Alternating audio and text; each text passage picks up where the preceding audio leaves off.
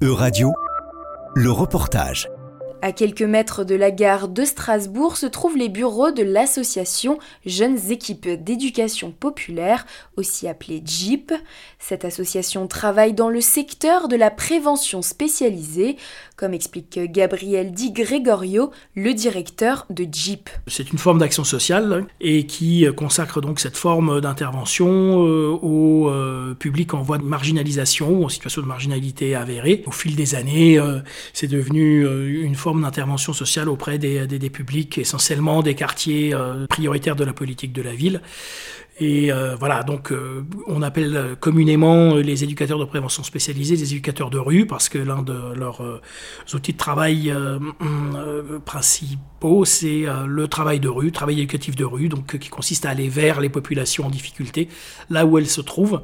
JIP propose des chantiers éducatifs où les jeunes sont payés pour un travail effectué. Ils sont accompagnés par des éducateurs techniques. Le premier à avoir été recruté par l'association a été financé par le Fonds social européen en 2017. On n'est pas du tout dans l'insertion par l'activité euh, économique classique, hein. ce ne sont pas des chantiers d'insertion, ce sont des chantiers éducatifs qui se situent en amont de l'insertion par l'activité économique et euh, durant lesquels effectivement on travaille essentiellement la question des savoir-être, bien plus que celle des savoir-faire. Évidemment, quand un euh, jeune cumule plusieurs chantiers, la question des savoir-faire se pose aussi.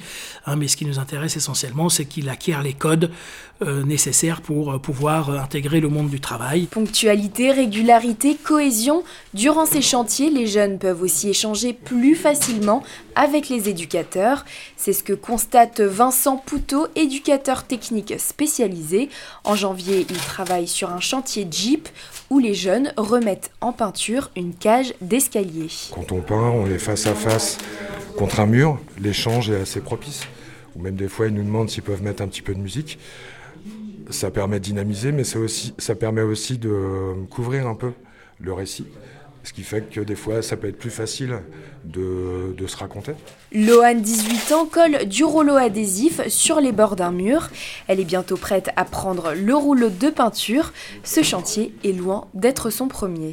Ça doit être le 11e, je pense. Et franchement, euh, c'est chouette quoi.